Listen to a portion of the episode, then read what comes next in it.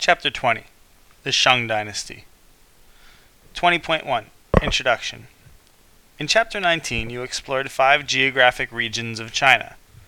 You learned that most of China's early farmers settled on the North China Plain, near the Huanghe Yellow River. In this chapter, you will explore one of China's earliest dynasties, the Shang Dynasty. This dynasty ruled the areas around the Huanghe from 1700 to 1122 BCE. Ancient China was not one country, but a number of clans or extended families led by warrior kings. Rival clans often fought one another. Rival clans often fought each other.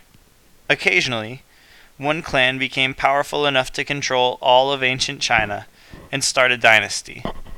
The Shang was one such clan. For thousands of years, the Shang dynasty was considered to be a myth by Western scholars.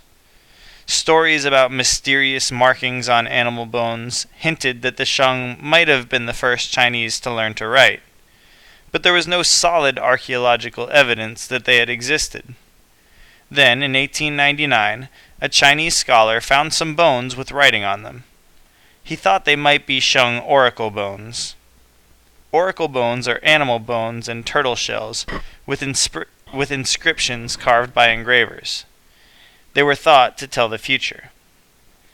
Later, in the 1920s, the ruins of a Shang city were found at Anyang.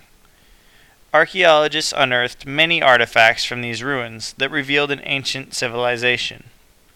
Let's see what they learned about Shang government, social structure, religion, writing, art, and technology. Use this illustration of artifacts in a Shang tomb as a graphic organizer to help you learn more about the Shang dynasty.